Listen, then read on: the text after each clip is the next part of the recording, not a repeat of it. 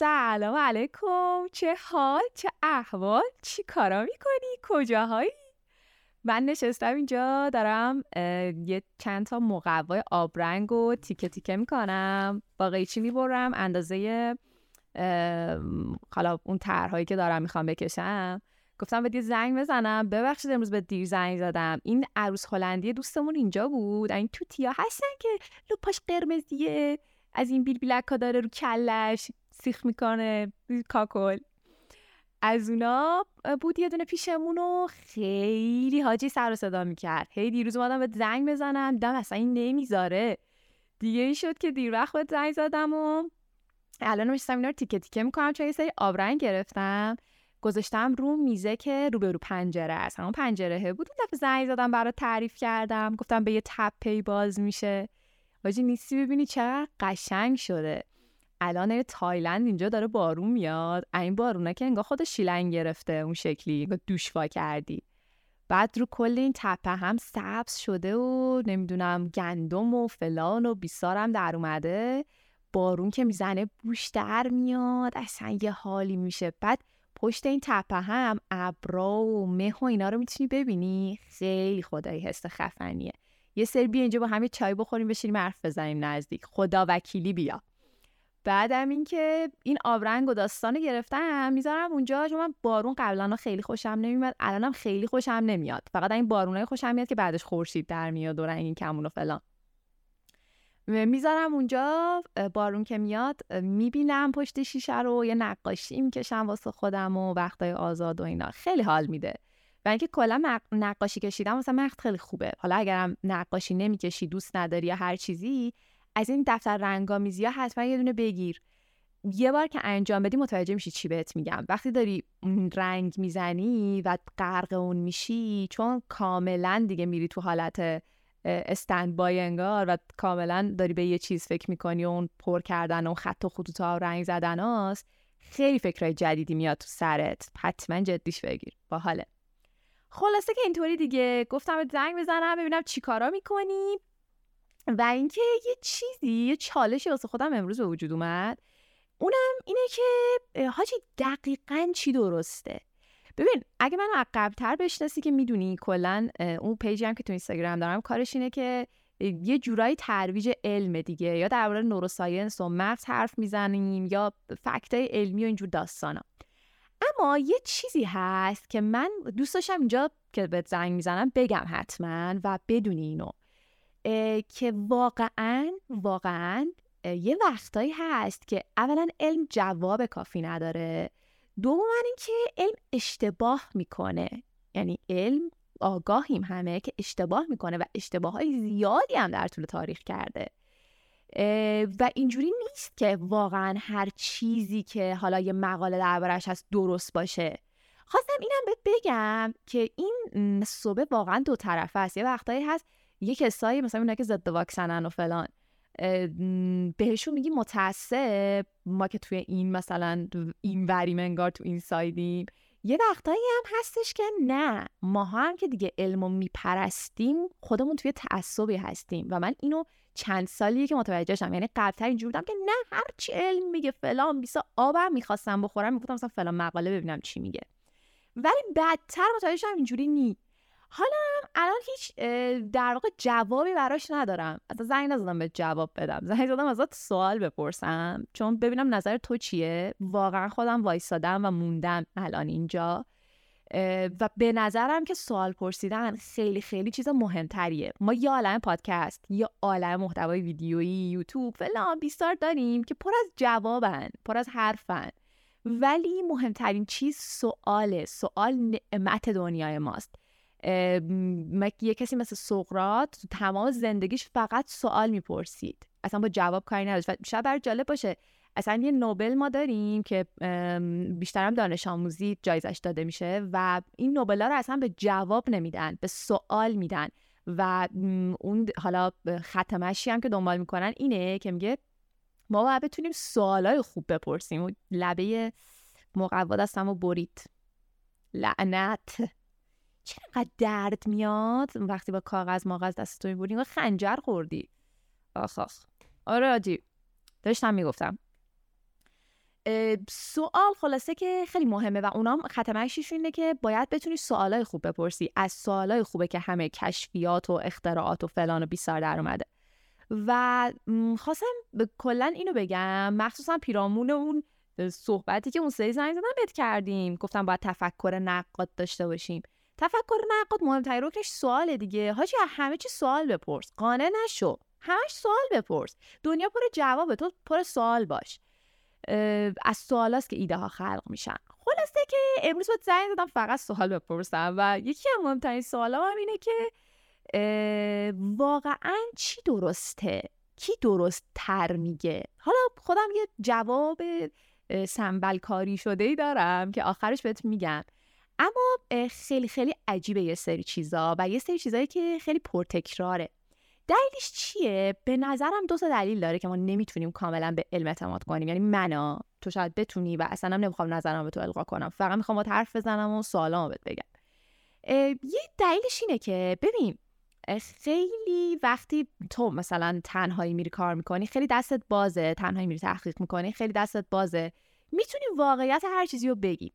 اما وقتی میایم وارد یه سری مقالاتی میشیم که مثلا تو medical science می‌خونیم یا تو ISI مثلا مقالش چاپ شده و اینها چون درگیر واقعا پول و رابطه و ضابطه و این داستانا میشه خیلی شک برانگیز میشه که آیا واقعا این مقاله درسته؟ و یه نکته هم که وجود داره همه مقالات رو نمیشه بری امتحان کنی که. مثلا دارم میگم. یه کسی رفته تحقیق کرده دیده طلا تو فلان درجه زوب میشه به مایه تبدیل میشه. تو اینو می‌تونی بری انجام بدی دوباره بری تست کنی ببینی ای شد یا نه. اما مثلا یه کسی اومده یه تحقیق 50 ساله کرده درباره سرطان که گفته آره مثلا من رفتم چک کردم دیدم تو این جور آدما که فلان کارو می‌کنن مثلا دو دو سالگیشون اینجوری بوده ده سالگیشون اونجوری بوده 20 سالگیشون اینجوری شده 50 سال این تحقیق طول کشیده. و انقدر هزینه زمانی داره هزینه مالی داره مشقت داره تو واقعا که نمیری تکرار کنی ببینی اون یارو درست میگه یا نه. و تنها چیزی هم که می‌تونی چک بکنی چه می‌دونم اون معادلات و رگرسیون و اون چیزهایی که بچه‌ها که پایان نامه نوشتن حتما می‌دونن. اون قسمت آماری رو تو می‌تونی بری چک کنی که ببینی آیا چه می‌دونم این روایی داره پایایی داره و اون چیزهایی که حالا باب هست و می‌دونن محققا. اینا رو میشه چک کرد. واقعا که نمیشه فهمید یه تحقیقی درسته یا نه. اما ما استناد می‌کنیم. می‌دونی؟ و این یه مقدار برای خود من چالش برانگیزه. چون مخصوصا تو سالهای اخیر کلی مقاله که چاپ شدن تو خیلی مجلات خوبی پیدا شده که اصلا اینا یه سریاش واقعا فقط با پول چاپ شده و اصلا درست نبودن. این یه طرف قضیه یه طرف دیگه قضیه که خیلی وحشتناکه. می‌دونی چیه؟ کپیتالیسمه. کپیتالیسم یا نظام سرمایه داری که در واقع کنترل همه دنیا الان افتاده دست نظام سرمایه داری دیگه. ما یه جور دیگه الان برده ایم و داریم کار می‌کنیم که مصرف گراشیم که پول دوباره بدیم که پول به چرخه این کپیتالیسم رو همه چیز نفوذ داره و نفوذش رو واقعا نمیشه انکار کرد. و انقدر نفوذ شدیده که تمام دیتاهای علمی رو هم مورد در واقع تحریف قرار میده. مثل چی؟ مثل نمونه بزرگش که مصرف سیگاره. شاید تا حالا نشیده باشی شاید هم شنیده باشی. از سال 1905 از سال نه یعنی تقریبا سالهای 1950 1960 سیگار اصلا اینجوری نبود که الان مثلا سازمان جهانی بهداشت میگه بده و فلان و اینا. اصلا اینطوری نبود. اتفاقا توصیه پزشکا بود. همین الانم هم که سرچ کنی کلی تبلیغ می‌بینی که دندون پزشک مثلا اومده سیگار تبلیغ کرده نمی‌دونم چه پزشک عادی اومده سیگار کمل رو تبلیغ کرده و نه تبلیغ خالیا کلی دلیل آوردن که آره به فلان علت به فلان علت. برای سلامتی خوبه مفید توصیه میشه مقاله براش چاپ کردن. فکر کن یه زمانی بوده که خیلی هم دور نیست. 1960 واقعا دور نیست از ما. اومده یارو مقاله چاپ کرده که سیگار برای سلامتی خوبه و ما الان می‌دونیم که سیگار چقدر بده. و حتی اینم می‌دونی الان دیگه با زرس قاطع نمی‌تونیم بگیم می‌دونیم یا نمی‌دونیم وقتی شک می‌کنیم که به همه چیز شک کنیم ولی نه جدی سیگار که مشخصه نشون داده تو این چندین سال که چه مذرات وحشتناکی داره. ولی اینو می‌خوام بهت بگم. فکر کن سالها گذشت ما دیدیم نه سیگار اونجوری که میگن نیستا پدر در میاره. ببین با روی چی کار می‌کنه. و خب تموم شدون و در خیلی موارد دیگه ما این داستان رو داشتیم. آمفتامین یا همون شیشه شیشه که می‌کشن. حاجی ما چه داستانی داریم؟ توی دونه داریم هشیش میگیم توی شیشه داریم میگیم خلاصه آمفتامین دقیقا تو همین سالهای 1960 1950 به شدت توسط پزشکا توصیه می شده عین یه مولتی ویتامین می‌گفتن اگه می‌خوای بدنت سالم باشه چون لاغر می‌کنه دیگه آمفتامین. می‌گفتن آره اگه می‌خوای تناسب اندام داشته باشی و نمی‌دونم سلامتت خوب باشه و فلان حتما باید آمفتامین مصرف کنی. فکر کن شیشه تجویز می‌کرده دکتر.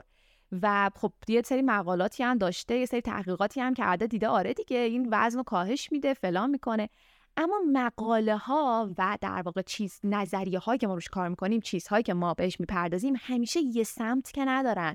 محقق میاد به اون فرضیه نگاه می‌کنه که مثلا رو فلان چیز تاثیر مثلا این رو وزن نگاه کرده تاثیر می‌ذاره یا نه؟ و دیده اوکی دیگه وزن میاره پایین.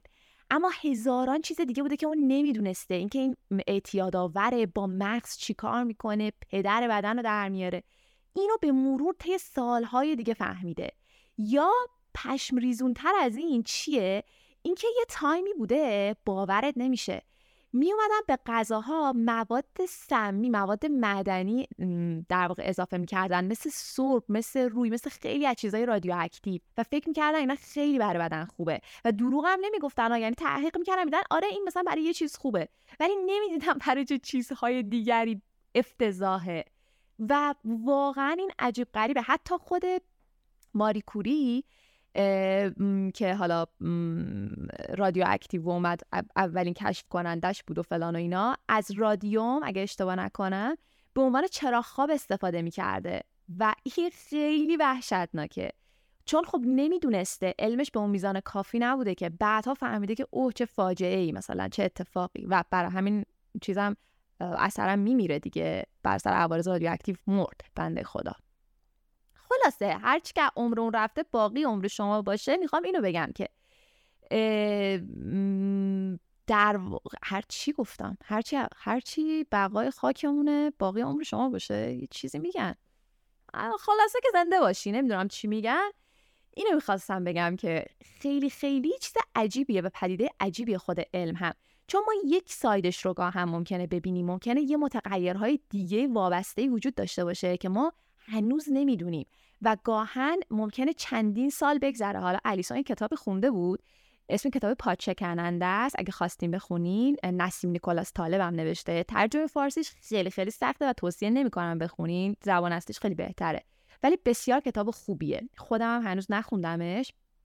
و ولی هر فصلی رو که می‌خوند برام تعریف می‌کرد الیسون و خیلی خیلی کتاب جالبی بود.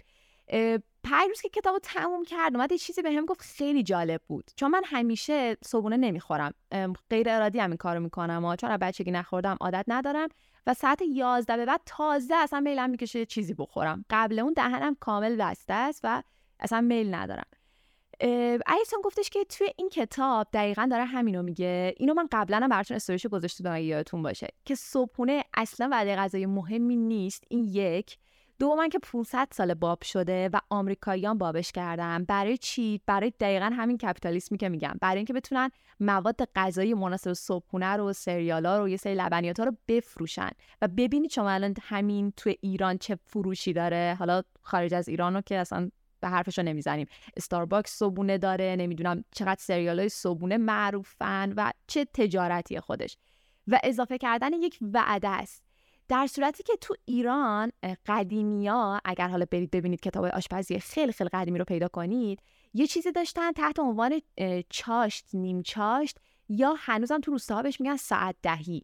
صبونه به اون شدت و حدتی که الان برگزار میشه نبوده. مثلا پنج صبح پا می‌شدن. یک چیز خیلی خیلی کوچیکی میذاشتن که ضعف نکنن می‌رفتن کار می‌کردن میومدن ساعت ده یازده تازه یه چیزی میخوردن. و توی این کتاب هم الیسون می‌گفت دقیقا همینو نوشته و همینو میگه که فکر کن زمان قدیم زمان انسان اولیه تو اصلا نمی‌تونستی صبونه بخوری. صبونه چیه؟ فکر کن تو شب رفتی مثلا دیروزش با بدبختی دیشبش یه چیزی شکار کردی خوردی خودتو سیر کردی نه یخچال داشتی چیزی رو بتونی نگه داری نه سر صبح چیزی پیدا می‌شده. صبح پا می‌شدی تازه باید می‌رفتی دنبال میوه میگشتی از درخت میچیدی یا می‌رفتی شکار می‌کردی. می‌تونستی مثلا خیلی شانس میآوردی دمدمای ظهر همون ساعت 11 12 یه چیزی پیدا کنی برای خوردن. و ببین این چه اتفاق عجیبیه که اصلا تو ذات ما نبوده وقتی باستانی نگاه می‌کنی و بعد اضافه شده. و من احساس می‌کنم که این خیلی موضوع درستیه. و حالا تو این کتابه اشاره می‌کنه به اینکه این خودش یکی از دلایلی می‌تونه باشه که بدن در واقع مبتلا به سرطان نشه. و یکی از عزیزانی که ما حالا دیدیمش سوپروایزر یکی از بخش های سرطانه یکی از بیمارستان های خیلی خوب تهران هم هست و خیلی هم الان سابقه داره. 25 سال فقط داره case study می‌بینه دیگه آدم های سرطانی متفاوت و اونم شاید برات جالب باشه که تو هفته گذشته دیدیمش و دقیقا یه همچین چیزی رو داشت می‌گفت ولی اون به حسب تجربه. و حالا دارم میگم نمیشه رو هیچ کدوم اینا حساب کرد. و الان اصلا حرفم باید همینه که رو هیچ کدوم حاجی نمیشه حساب کرد. درست چیه؟ ولی اونم همینو می‌گفت که آره وقتی تو یه کوچولو گرسنگی میدی به بدن و تحقیقات زیادی هم براش وجود داره درباره فستینگ یا همون روزداری با قوانین خاصا نه اینکه کلا چیزی نخوری. با خیلی مقالاتی دربارش وجود داره که میگه آره این گشنه موندن سلولا خیلی کمک می‌کنه به تقسیم نشدنشون و خب سرطان هم تقسیم بیش از حد سلولیه دیگه. و این یکی از عواملی می‌تونه باشه که پیشگیری کنه از سرطان. اینکه سر صبح که پا میشی هنوز هیچ انرژی نه سوزوندی و هیچ کاری نکردی نری یه عالم صبونه نخوری. نه اول بری کار کنی یه کوچولو تلاش کنی بعد حالا بیا یه صبونه مختصری حالا هر جور که می‌خوای بخوری. این برای خودم خیلی جالب بود که من کلا هم همین کار انجام میدم با دیفالت و غریزی ولی رفتم دربارش خوندم و دیدم که خیلی رفرنس های زیادی هست و درست گویا. ولی از اون طرف کلی هم تو رفرنس می‌بینی که وجود داره. می‌خواد بگه نه صبونه مهمترین وعده غذایی صبونه فلان می‌کنه. و من رفتم کلی خوندم باورت نمیشه. حتی یک تحقیقم نبود که نشون بده کسانی که صبونه نمی‌خورن واقعا به این چیزایی که اینا میگن مبتلا میشن. واقعا کسایی که صبونه نمی‌خورن ممکنه زخم معده بگیرن. نه نبود. اصلا چنین چیزی یک مقاله هم حتی پیدا نکردم. اما سالیان سال تو مغز ما کردن که آره صبحونه مهمترین وعده غذایی فلان 20 سال نخوری ال میشی بل میشی. و خب این عجیبه دیگه این تناقضه و من نمی‌دونم واقعا الان که کدوم درست تره و ترجیح میدم به اون چیزی که حالا فکر می‌کنم و اون چیزی که کمی پای علمی داره اتکا کنم و اون چیزی که تجربه دیدم. اما خب همچنان می‌دونم که این درست نیست. چون ممکنه تجربه من یک نفر تجربه محدودی باشه باید تجربه رو افراد زیادی انجام بشه که بشه بهش اتکا کرد. پس حتی اینم نمی‌تونم به توصیه کنم که بگم آره این کارو کن فلان کن. نه. ولی خب یه همچین چیزیه. می‌تونم بهت بگم که برای صبونه بازاریابی خیلی زیاد کردن و از این خبرها نیست این شکلی هم نیست. صبونه اتفاقا مضر می‌تونه باشه خیلی جا و اصلا دیگه اغلبتون عادت کردین. انقدر صبح صبونه خوردین که از خواب پاشین ممکنه ضعف کنین صبونه نخورین. و این عادت اشتباه رو برای ما ساختن. برای این میگم اشتباه که ما نداشتیم. یعنی از ابتدای ژن باستانیمون همچی عادتی نداشتیم. و من ترجیح همینه که طبق اون عمل کنم. چون اونا تونستن زندگی کنن سروایو کنن و ژن رو به ما انتقال بدن. بیشتر از میلیون ها سال هزاران سال انتقال پیدا کرده. ولی خب بازم نمی‌تونم حتی به توصیه کنم چون نمی‌دونم این درسته یا نه. و به این سن که رسیدم واقعا می‌دونم هیچ اطمینانی به چیزی تو این دنیا وجود نداره. و واقعا چی درسته؟ یعنی الان زنگ زدم بهت همین رو بگم که به نظر تو چی درسته؟ و نظر خودم بهت بگم که من بازم انتخابم علمه اما همراه با یه مقدار فکر کردن و جوری که برای خودم درستش می‌کنم. چرا حالا انتخابم علمه؟ چون که علم حتی اگر اشتباه کنه اشتباهش رو میپذیره و قبول می‌کنه و این شکلی نیست که با یه خرافاتی بخواد روش سرپوش بذاره. اما خب این داستانان وجود داره دیگه. سرتو خیلی درد آوردم. 20 دقیقه با حرف زدم روز. و اینکه همین خیلی چون برای خودم سوال بزرگی بود. نظرتو بهم بگو ببینم تو چی کار کنی؟ تو چی فکر می‌کنی اصلا؟ و چی درسته؟ خیلی دوستت دارم ولی به یه دونه شک نکن. و بازم هفته بعد زنگ می‌زنم. نظر تا بهم یادت خدا